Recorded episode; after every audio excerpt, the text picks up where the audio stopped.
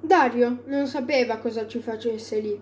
Non aveva combinato granché stavolta, capirai. Una maniglia rotta, con tutte le maniglie rotte che c'erano in quel liceo. Perfino quella dell'ufficio del preside in cui era appena entrato. Ma forse quegli idioti non se n'erano neanche accorti. Dario! esclamò la del frati. Dario fece un balzo sulla sedia. Il signor preside ti sta parlando. Me la marcia, aggiunse a mezza voce. Me la marcia. La del frati sapeva come motivare i suoi studenti.